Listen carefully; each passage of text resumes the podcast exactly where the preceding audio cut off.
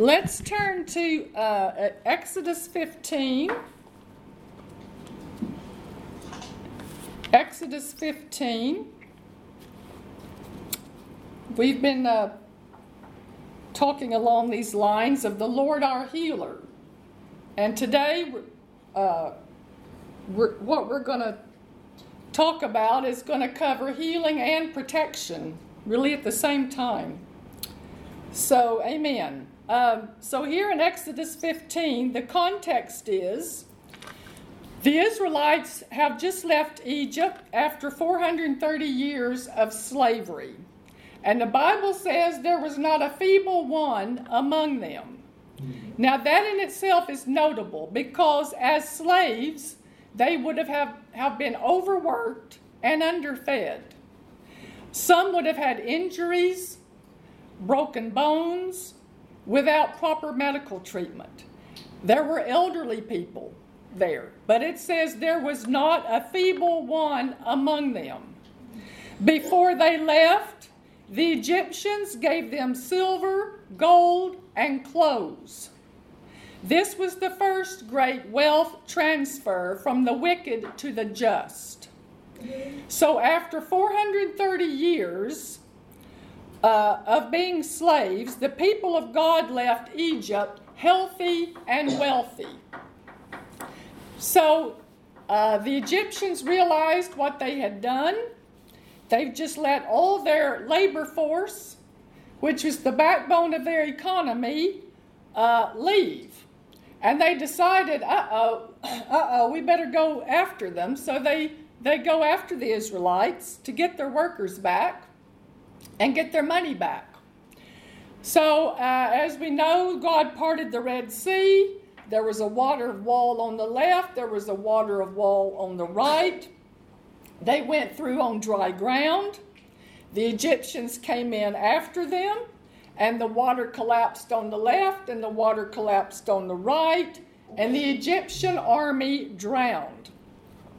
Now, in verse 20 and 21, they're uh, celebrating this miraculous deliverance. So they're having a party here, and it says, Then Miriam, the prophetess, the sister of Aaron, took the timbrel in her hand, and all the women went out after her with timbrels and with dances. And Miriam answered them, Sing to the Lord, for he has triumphed gloriously. The horse and its rider he has thrown into the sea. I heard someone point out the other night, I was listening to something, and I hadn't thought about it before, but they mentioned this is the very last time they ever praised God for providing for them, for delivering them. Uh, and I hadn't really thought about it before, but as you get to read on through Exodus and uh, get over to Numbers and Joshua and all there, this is the very last time they ever thanked God and praised Him for His deliverance. So we we don't want to be that way, amen. Now, verse 22. So Moses brought Israel from the Red Sea. Then they went out into the wilderness of Shur, and they went three days in the wilderness and found no water. Now, when they came to Marah, they could not drink the waters of Marah, for they were bitter. Therefore, the name of it was called Marah, because Marah means bitter, so that's what they call the place. So, this is three days later after their miraculous deliverance uh, out of slavery.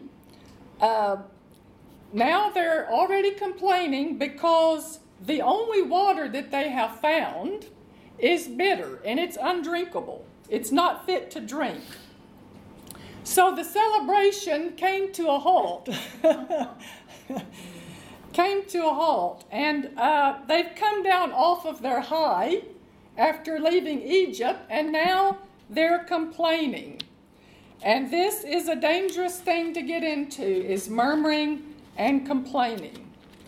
Uh, after just witnessing one of the greatest miracles up to that time in human history, they should have been encouraged. Uh, they, you know, when they came to this bitter water that was unfit to drink, they should have responded, "Hey, we've been here before. We've seen God provide before. He's come through for us. He'll do it again. Amen. But that's not what happened. Verse 24 And the people complained against Moses, saying, What shall we drink? So he cried out to the Lord, and the Lord showed him a tree. Why a tree? Because Jesus died on a tree for us, who himself bore our sins in his own body on the tree, that we, having died to sins, might live for righteousness, by whose stripes you were healed. 1 Peter 2:24. When Moses threw the tree into the water, it was healed. It was no longer toxic. It was sweet and it was healthy to drink. They could now drink all they wanted. So this water went from a state or a condition uh, from being something that could kill you or make you sick if you drank it to something that was sweet and healthy and would sustain them and keep them alive. Everybody say miraculous. Miraculous. Amen. So, what made this possible? The tree, a type of the cross of Jesus, our healer. Verse 26 uh, If you diligently heed the voice of the Lord your God and do what is right in his sight, give ear to his commandments, and keep all his statutes, I will put none of these diseases on you, which I have brought on the Egyptians. For I am the Lord who heals you.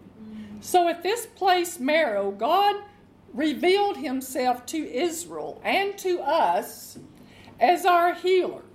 And it's connected to turning the water that could have killed them into water that was healthy and sustained him. And it was at this place that he revealed to Israel and to us that he is our healer because the water was healed. And God told them, if you keep my word and you listen to me and you do what I tell you to do, I will heal you just like I heal the water. He said, I am Jehovah Rapha, the Lord your physician, the Lord that heals you.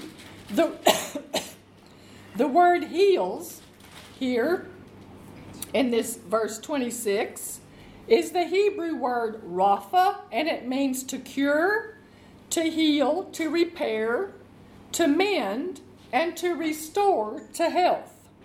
God said, I will cure, I will heal, I will repair, I will mend, I will fix, and restore you to health, just like I cured the water. So he uses water as an example, uh, an object lesson. The water, how did this happen? The water was healed and cured and restored on a molecular level. Whatever substances was in that water that made it toxic and poisonous and undrinkable and harmful was neutralized.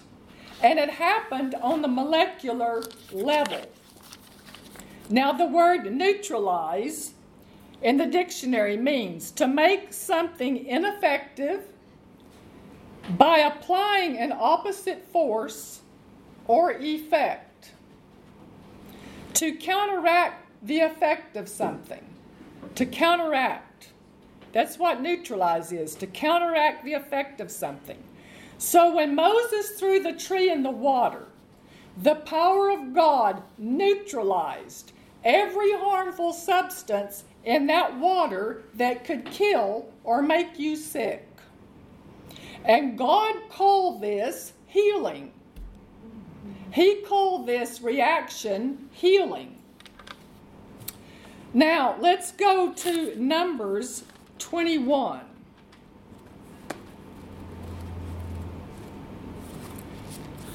Numbers 21. This is another situation, another instance where they were complaining. Verse 5 And the people spoke against God and against Moses. Why have you brought us up out of Egypt to die in the wilderness? For there is no food and no water, and our soul loathes this worthless bread. So the Lord sent fiery serpents among the people, and they bit the people, and many of the people of Israel died.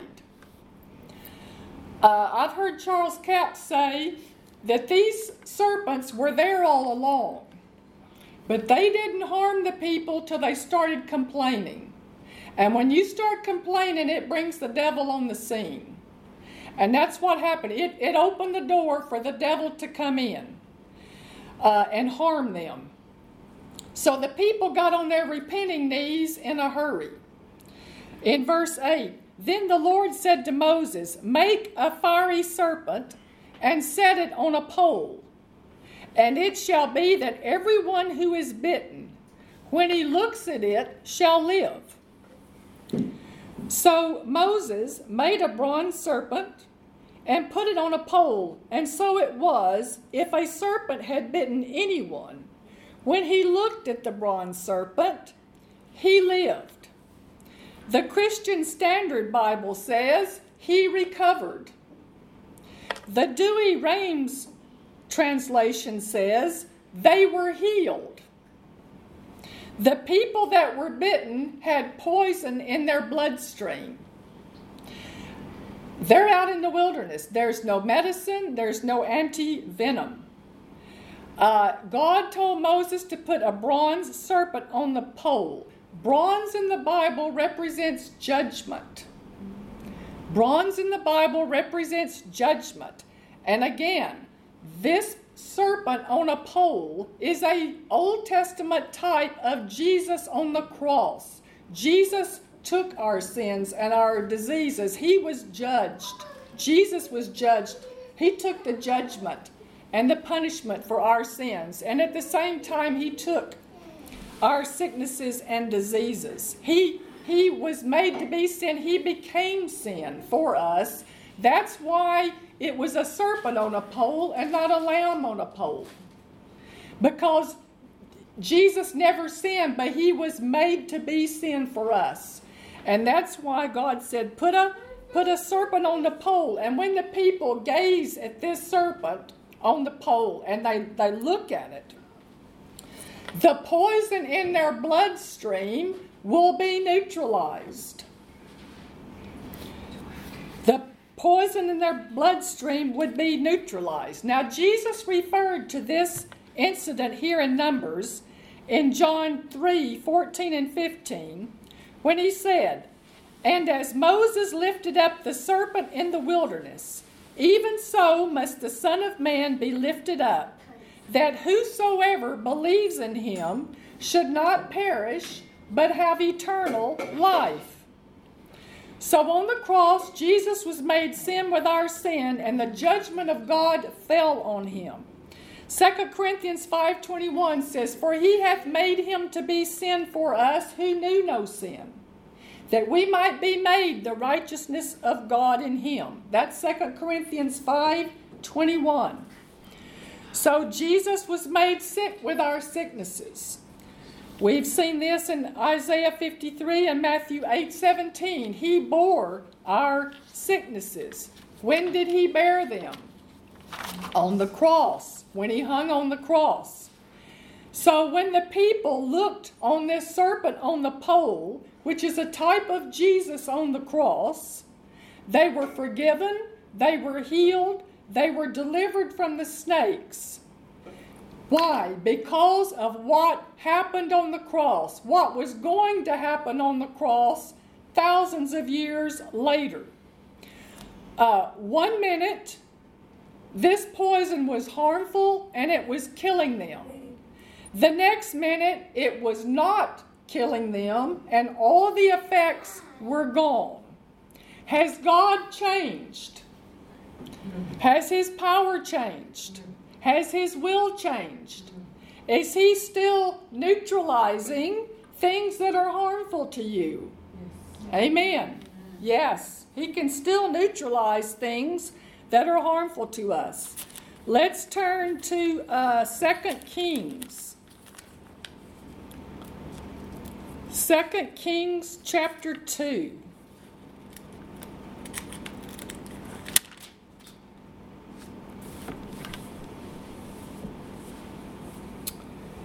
Um, there's a. Uh, I'm sorry, Bob. Where were you in Exodus when you started? Exodus 15. 15. Exodus 15, uh, 22 to 26. Thank you. That's where And we then- started. Then we went to Numbers, num, Numbers 21. That's what it was. Thank yeah, you. Yeah, uh huh. The serpent on the pole is Numbers 21. Thank you. Now, we're looking at another situation in 2 Kings Yes. 2. Yes, got it. Um, now, um, we're in verse 19. Uh, the men of the city said to Elisha, uh, This is, uh, I think this is a situation when they. Uh,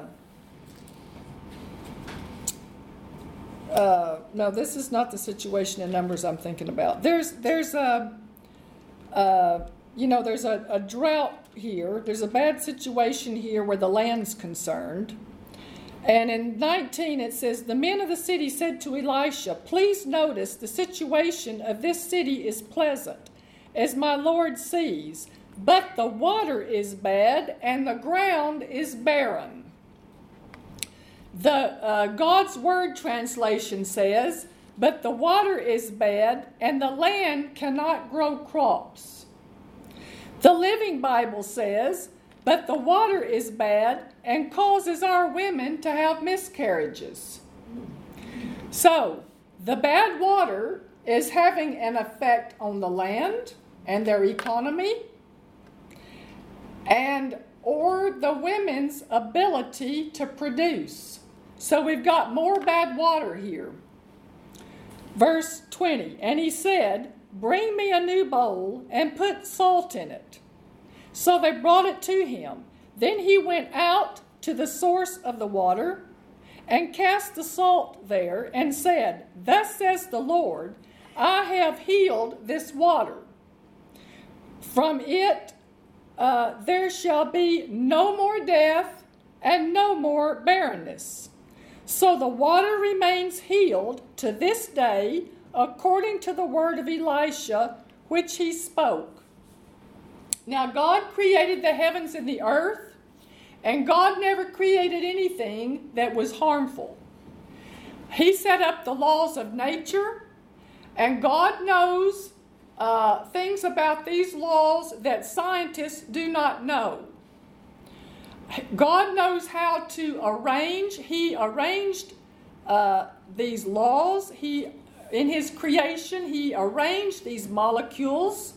So He can rearrange molecules. He can rearrange substances to change their chemical composition or their formation. Uh, you know, for example, if if Matt can build a car, uh, he can design a car and build it. If if something goes wrong with some component of that car, he's able to redesign a part of it. He can rebuild the whole thing, or he can just rebuild and redesign the part that's not working. Well, if he can do that with a car, some inanimate object, certainly God can do it with something he's created and he's built he's built.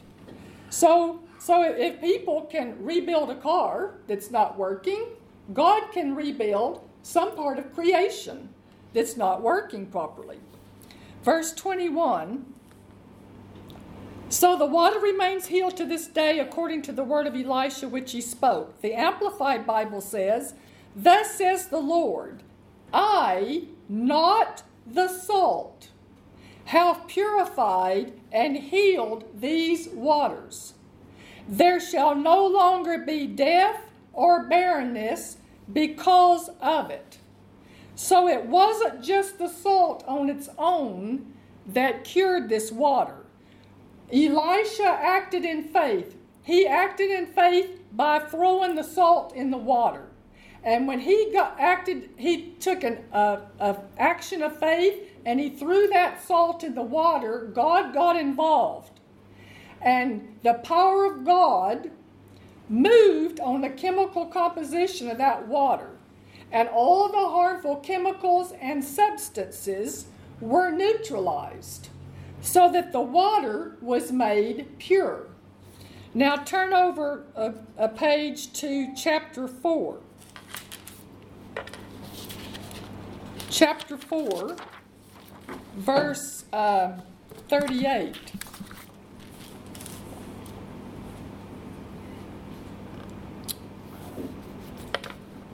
Um,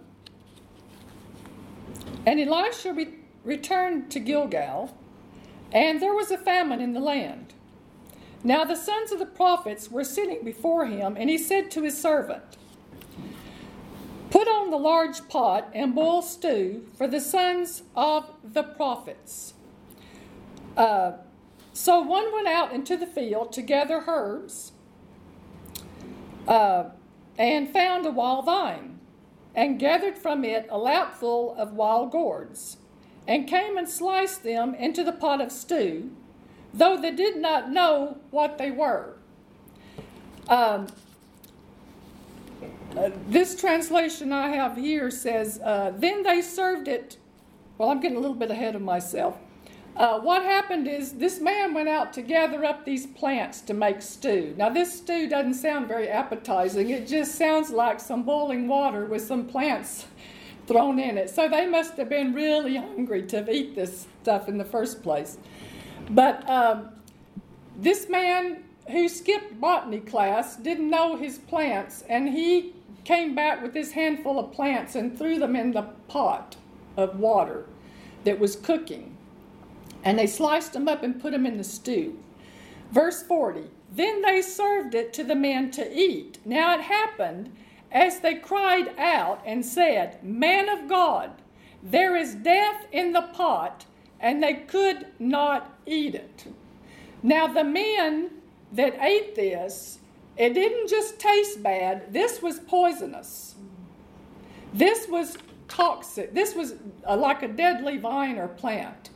It didn't just taste bad, it was it was having an adverse effect on their body. They had been poisoned. Verse 41. So he said, Then bring some flour and he put it into the pot and said, Serve it to the people that they may eat it. Now they had to have some faith to eat some more of that, didn't they? and there was nothing harmful in the pot. There was nothing harmful in the pot. Now, uh, they could have said, you know, let's just fast today. you know, we don't we don't really have to eat. Let's just fast today. Um, but there was a famine in the land, and they were already going out without food. So they were already fasting, basically. Uh, this pot was just some water and plants thrown in. Uh, this is a situation where there's no other option, okay? This is all they've got, and it's been poisoned. Um, but it says when when um, this is Elisha again. When he threw that flour in, it was another act of faith. The power of God got involved and began to neutralize the chemicals and the toxic substances in there that could kill them and harm them. Uh, it says, He cast it into the pot and said, Pour it out for the people that they may eat. Then there was no harm in the pot. Everybody say, No harm. No harm. Amen. The voice translation says, Elisha, uh, uh, Elisha uh, brought some meal. Uh, he said, Bring some meal. They brought him some meal, and Elisha threw it in the large pot and renewed the stew. Then he said, Distribute this food to the people so that they may fill their hungry bellies. Everyone ate it, and there was nothing wrong with it this time. Amen. What happened? The healing power of God got involved in the stew. It neutralized all the toxic, poisonous substances, and it neutralized all the harmful effects in this stew. Everybody say, no harm. No harm. Let's turn over to Daniel.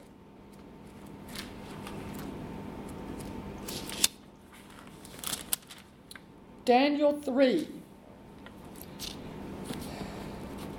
This is the account of Shadrach, Meshach, and Abednego, the three Hebrew young men, uh, where the king Nebuchadnezzar created an idol. The Bible doesn't tell us exactly what it was. It could have been uh, an image of himself or a statue of himself. But he issued a decree that everybody was to submit and comply with the mandate to worship this idol. They, when the music played, they were all to bow down, bow down and worship. And everyone who opted out would be penalized. Is this kind of thing still happening today? today, uh, these things have been renamed. We don't really call them edicts and decrees, we call them guidelines and policies. These words sound a whole lot more socially acceptable, don't they? Uh, so we have these three Jewish young men. Do you remember their names? Shadrach, Meshach, and Abednego. And these were the cream of the crop in Israel, along with Daniel. They were very intelligent, they were gifted in administration, and they had favor with the king, and the king promoted them to oversee the affairs of Babylon. So when the king gave the instructions that when the music played, they were all to bow down and comply and submit to his mandate. And uh, when the music played, Shadrach, Meshach, and Abednego, they just stood there. they didn't move, they just stood there. And they refused to comply with the king's decree. So the whistleblowers, everybody say whistleblowers. Whistleblowers. The whistleblowers went and reported them to the king. Because the king liked them, he decided to give them another chance, which was probably quite unusual for that day. I don't imagine people got many second chances. But he, he liked them and, and they had favor with him. So the king says, Now look, guys, I like you. Uh, and if you do what I tell you to do, everything's going to be fine here. You can continue to work here if you just do what I tell you to do. But if you don't, I'm going to throw you into that burning fiery furnace over there. You are going to die. Your career is going to die. I'm going to terminate your employment with me. And who is the God that will deliver you? So, Shadrach, Meshach, and Abednego said, We don't need to answer that question. We don't need to give you an explanation. I love the Living Bible. It says, We are not worried about what's going to happen to us. We're not worried about what's going to happen to us. What a statement of faith. They said, The God we serve, He is able and He will deliver us from your threats. Amen. And they were so bold and they were so convinced. It made the king furious. And he ordered the furnace to be heated up seven times hotter than normal. And he said, Do it immediately, do it now. You know, when people get angry and in a rage, they usually make mistakes, don't they? They, uh, they start making mistakes. So, uh, because the king was in such a rage, and he says, I want them thrown in there now, uh, the men, he, he got the strongest, toughest men in the army to throw them in. And they tied them up, and when they threw them in the furnace, it even killed them, the strong, tough men that threw them in there. They were killed by the flames.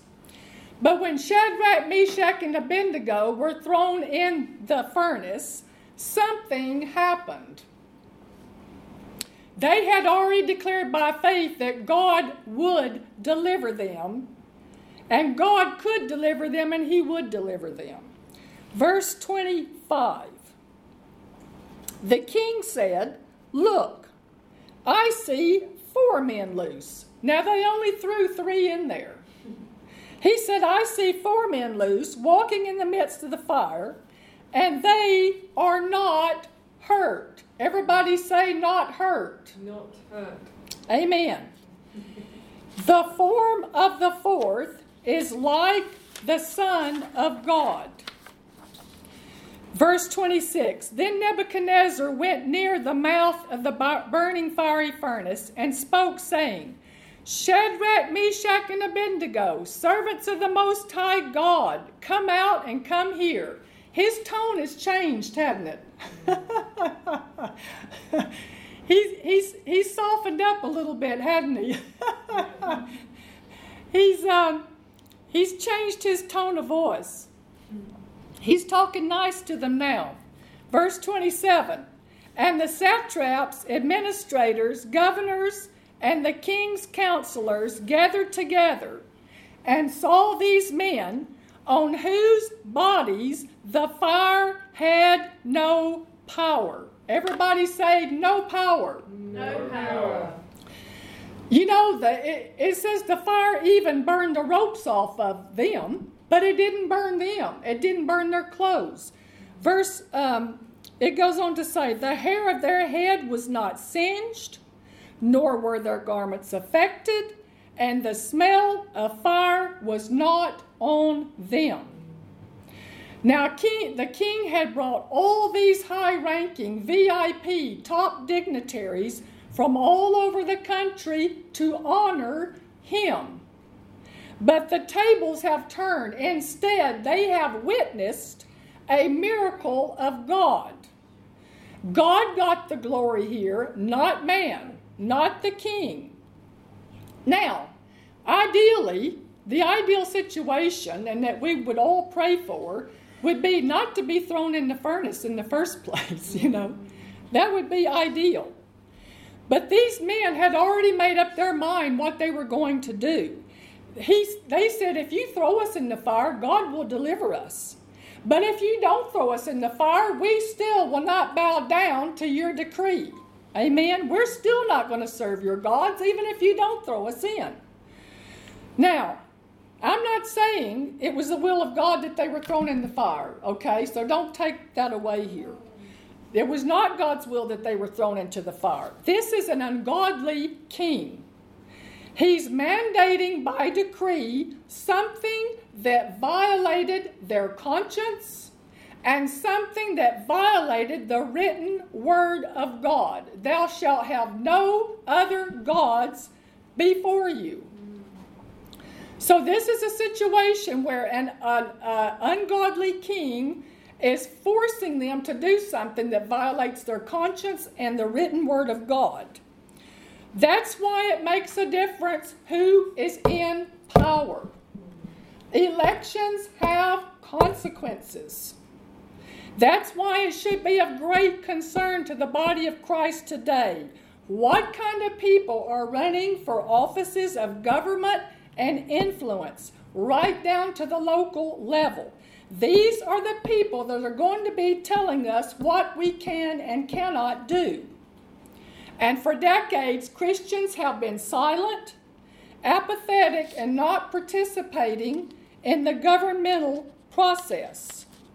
Or a small percentage of Christians actually perform their duty to vote, and the good guy barely scrapes into office, and then the Christians go back to church and think it's all over with for another two or three years. Secular humanists in the halls of Congress, Parliament, and the courtrooms have no fear of our God. A few weeks ago in the U.S. Congress, a Republican representative from Florida stood up uh, presenting a biblical case against the transgender bill that the Democratic Party is trying to ram through Congress. And a congressman, a Democratic congressman from New York, stood up, and this is what he said in Congress What any religious tradition describes as God's will is no concern to this Congress. What any religious tradition describes as God's will is of no concern to us. The body in Christ in general has been cowered up in a corner, praying for Jesus to come back and get us out of here so we won't be put in an uncomfortable situation where we have to use our faith. Shadrach, Meshach, and Abednego could have prayed, God intervene. Change the king's mind so that he doesn't throw us in the fire. And God could have answered their prayer, and they could have said, Thank you, Lord, for answering our prayer and changing the king's mind. You delivered us from being thrown into the fire, and God would have gotten glory. He would have gotten glory. Uh, and to be honest, none of us want to be thrown into a fiery trial by the devil. And praise God when we are delivered from fiery trials of adversity. We'll take that every time. I mean, I will take it every time. I don't have to, you know, I, am delivered from a, a test and a trial. But God didn't deliver them from being thrown into the fire, He delivered them out of the midst of the fire. He delivered them out of the midst of the fire, and it did no harm. Everybody say, no harm. No harm. Amen. So God got more glory, more honor, and more recognition when these men were delivered out of the fire. And that's what that's what happened here with Shadrach, Meshach, and Abednego. Nobody there could, could, could, deny that God did it. And all these dignitaries had been brought from all over the country to witness this. They saw that the God of Shadrach, Meshach, and Abednego is alive and he is real. Amen. And they were promoted. Yeah. Yeah, they were promoted. Amen. Nancy said they were promoted. That's, that's right. Even the king even the king it acknowledged it was their God, not his God, their God, who delivered them out of the fire. Like we say in our confessions of faith, nobody will be able to deny the greatness of our God. Amen? Verse 28 Nebuchadnezzar spoke, saying, Blessed be the God of Shadrach, Meshach, and Abednego, who sent his angel and delivered his servants who trusted him, and they have frustrated the king's word and yielded their bodies, that they should not serve nor worship any God except their own. Which is the greater testimony? That the king changed his mind and didn't throw them in the furnace? Or he really did throw them in the furnace and God delivered them out of it with no harm? That's the greater miracle, really, isn't it? That's the greater testimony. What happened here? God was in there, it, He was in that furnace with them, and He put them like in an insulated bubble so that that fire could not touch them, it could not harm them. His power insulated and neutralized the effect of that fire could have on them. He was in there with them. It, like I said, the fire even burned the, the ropes off of them they were tied up with, but they were not harmed. They didn't even smell like smoke. What does that mean? There's no evidence they were ever even in the furnace. There's no evidence. The Lord, yeah, the Lord wants us to come out of every test and trial that the devil throws against us with no evidence that, that we were ever even in that test and trial, that we come out uh, overcoming, triumphant, on top. We don't even have the smell of smoke on us. There's no evidence we even ever even went through this. Amen. Everybody say, no harm in the water, No harm in the water. no harm in the stew, No harm in the stew. no harm in the fire. No harm in the fire. Amen.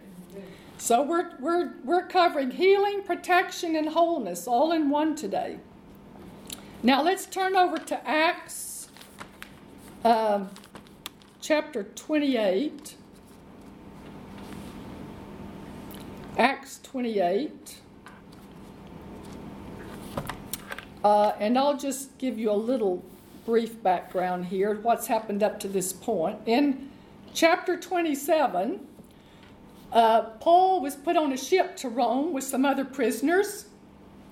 Uh, he had requested, he wanted to make an appeal before Caesar himself, so they put him on a boat with some other prisoners to sail to Rome. Uh, and they ended up sailing into a hurricane. I mean, a literal hurricane in every sense of the word. And um, because the um, captain and the owner of the ship would not listen to Paul, he perceived by the Holy Spirit that this voyage was going to be dangerous and that they should delay this voyage. And the owner and the captain of the ship would not listen to him. After all, what do preachers know about sailing? So uh, they strike out and they uh, go into this voyage uh, like they had planned anyway.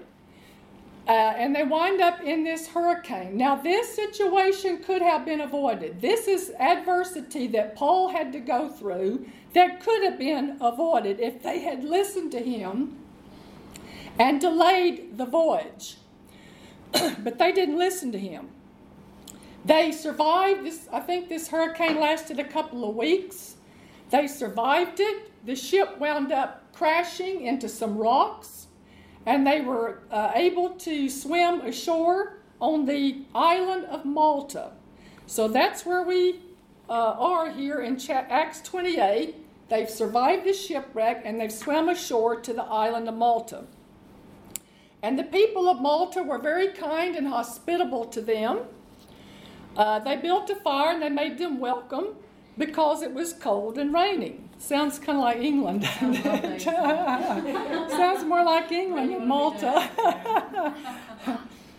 Verse 3 But when Paul had gathered a bundle of sticks and laid them on the fire, a viper came out because of the heat and fastened on his hand.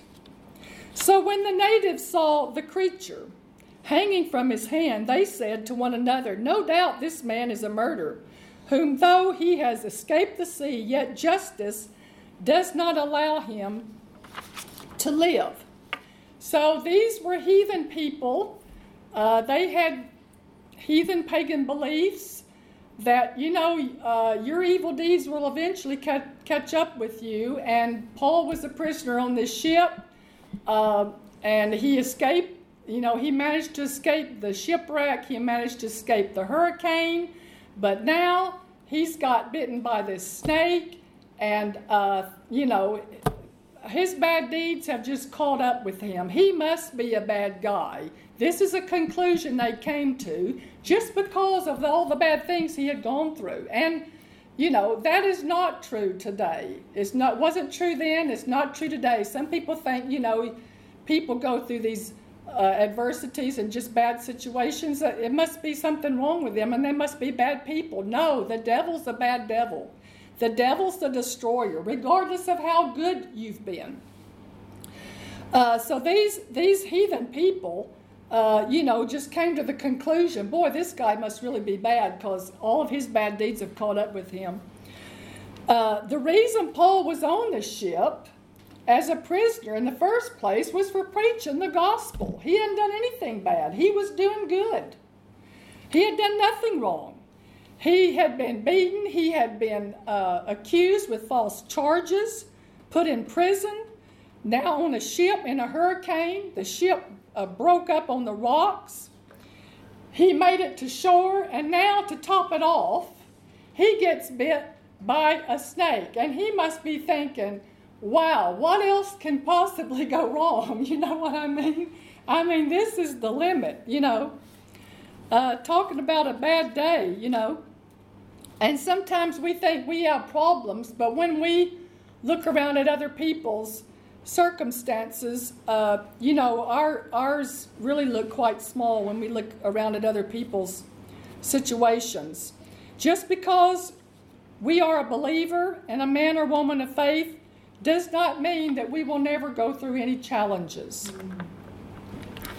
There are Christians right now in the midst of this spiritual battle of light and darkness we're experiencing right now in the culture and the governments in the earth.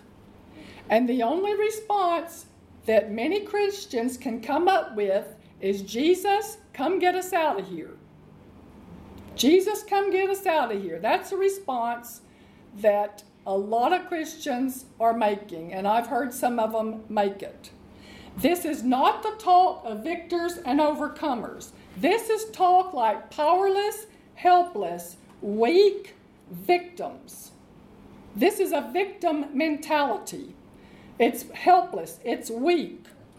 How did Paul respond? After all these bad things that happened to him, and to top it off, he's bit by this snake. Now, these local people, these islanders, they know this snake is no ordinary snake. This is not your garden variety green snake. They know this is a deadly, poisonous snake. They have never known anybody to survive a snake bite from this snake. Did Paul have a pity party? No. He didn't say, Why did this happen to me? I don't deserve this. All I was doing was preaching and doing the will of God. What else could go wrong? God, why did you let this happen to me? No, that's not how he responded. He didn't say, Jesus, well, I guess my time's up. I'm coming to see you today. No, no, he didn't respond that way. Verse 5 But he shook off the creature and to the fire and suffered no harm. Everybody say, no harm. No harm. Amen. The Amplified, Amplified Bible says, then, Pete, then Paul simply he simply shook off the creature into the fire and suffered no ill effects. It says he simply shook it off. The message translation says, Paul shook the snake off into the fire like it was nothing. He shook it off like it was nothing. He probably laughed at the devil and said, Devil, you you cannot kill me. Amen. Which you have shut. Huh? which version is it? Message. The The message. message says says he shook it off into the fire like it was nothing. He said, "Devil." He probably just laughed at the devil. Devil, you are crazy. You couldn't kill me in the hurricane. You couldn't kill me in prison. You couldn't beat me to death. You think you're going to take me out of here with a snake bite? No way. God has a plan for my life. Amen? Now hold your place there and just turn back the page to Acts 27, uh, verse 23. This is um, where they were in the middle of this hurricane and it, it looked hopeless. But the Lord gave, um, gave Paul a word in the midst of this hurricane. Verse 21 But after long abstinence from food, then Paul stood in the midst of them and said, Men, you should have listened to me and not have sailed from Crete and incurred this disaster and loss. And now I urge you to take heart, for there will be no loss of life among you, but only of the ship. For there stood by me this night an angel of God, to whom I be- belong and whom I serve, saying, Do not be afraid, Paul. You must be brought before Caesar. You must be brought before Caesar, and indeed God has granted you all those who sail with you. Now, underline this next verse, highlight it, draw stars around it, whatever you do. Therefore, take heart, men, For I believe God that it will be just as it was told me. Let's say this together. For I believe God that it will be just as it was told me. That verse right there will get you through any test and trial into victory. That is a Rhema word. That, that verse right there will bring you to victory through any test and trial. God had already revealed to Paul he must go to Rome. There was no way he was going to die uh, on the way. Uh, and Paul said, Devil, you can't kill me. I have an appointment in Rome. God has ordained that I go to Rome, and it's not the will of God that I die out here, and I'm not going to die. He shook it off in the fire and felt no harm. Now, you know these local people, when they saw him bit by this snake, they're just sitting there watching. Because uh, they know in a few minutes this guy is going to keel over. They're just watching to see because he's going to swell up and he's going to start vomiting and he's going to be dead in a few minutes because they've never seen anybody survive this snake bite. Snake bite. So we're back in Acts 28, verse 6. However, they were expecting that he would swell up or suddenly fall down dead. So these people are watching to see what happens.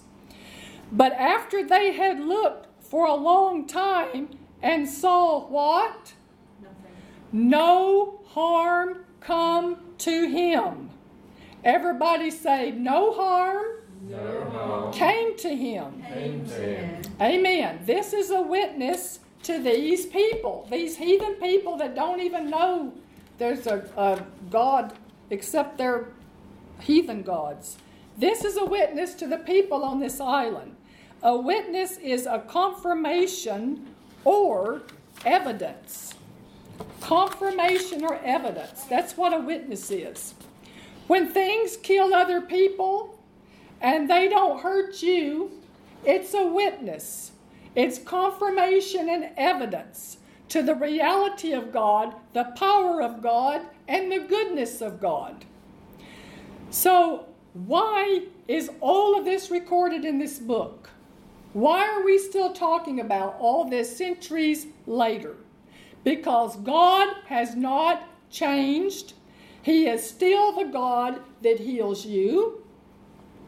Now, it would have been easier on Paul to be delivered from the prison, to be delivered from the hurricane, to be delivered from the shipwreck, and from the snake bite, so that he, he would never have had to go through any of that. But we're still talking about this today, saying God is real and God is good. God can neutralize the worst disease, He can neutralize the worst poison, the worst symptoms. And this is not the end of the story. This miracle healing of Paul from the snake bite affected this entire island. The most influential man on this island, uh, Pub- Publius, his father was sick.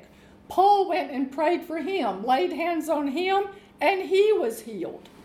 Verse 9 So when this was done, the rest of those on the island who had diseases also came and were healed. This, this healing of Paul wound up affecting the entire island. Everybody started bringing all the sick, and, and Paul prayed for them, and the, all the sick people on the island were healed. This opened up the entire island to the gospel of Jesus, this one healing.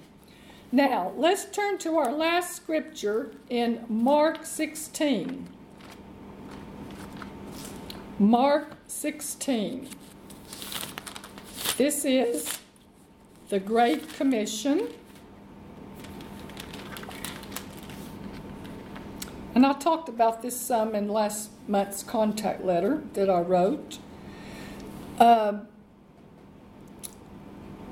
and this is this is the head of the church talking, and he said to them, uh, I'm, I'm going to read this from Young's literal translation. You can follow along in, in yours.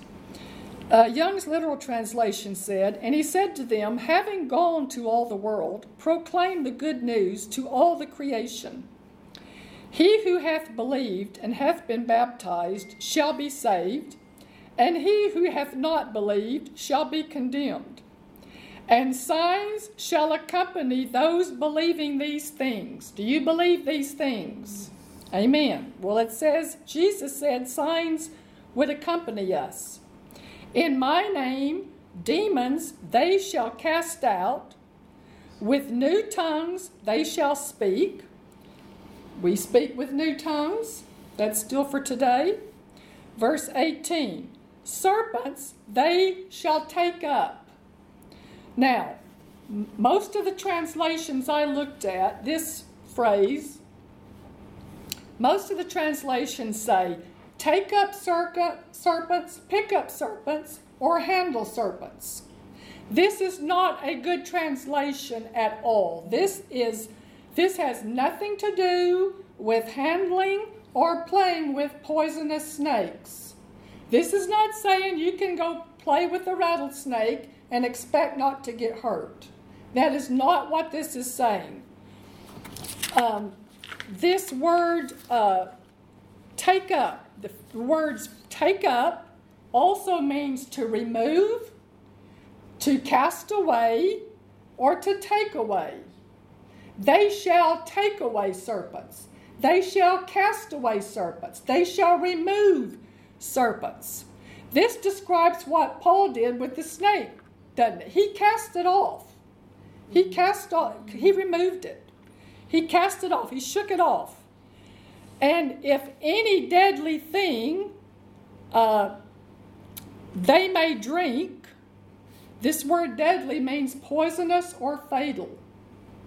Any deadly thing they may drink, what will it do? It will not hurt them. The English Heritage Version says, it will not harm them. Let's say this together. It shall not harm me. It shall not harm me. Amen. And on the ailing, they shall lay hands and they shall be well. Jesus said, when we lay hands on the ailing, they will be well. The King James, the New King James says, they shall recover. Amen. So let's let's lift our hands together. Father, we thank you that you do all things well. We thank you that you have spared us from the storm. You have delivered us out of the midst of storms. We thank you, Father, that you change poisons so that they no longer hurt us. Deadly things are neutralized. You are our healer and you make us whole. We thank you for it in Jesus' name. Let's say this together. No harm in the water, No harm in the water. no harm in the stew, No harm in the stew. no harm in the fire, No harm in the fire. no harm in the snake bite. No harm in the snake bite. God can neutralize God can neutralize the worst disease, the worst disease, the worst symptoms, the worst symptoms, the worst poison, the worst poison, like it was nothing. like it was nothing. I have a healer. I have a healer. He fixes me. He fixes me. Amen.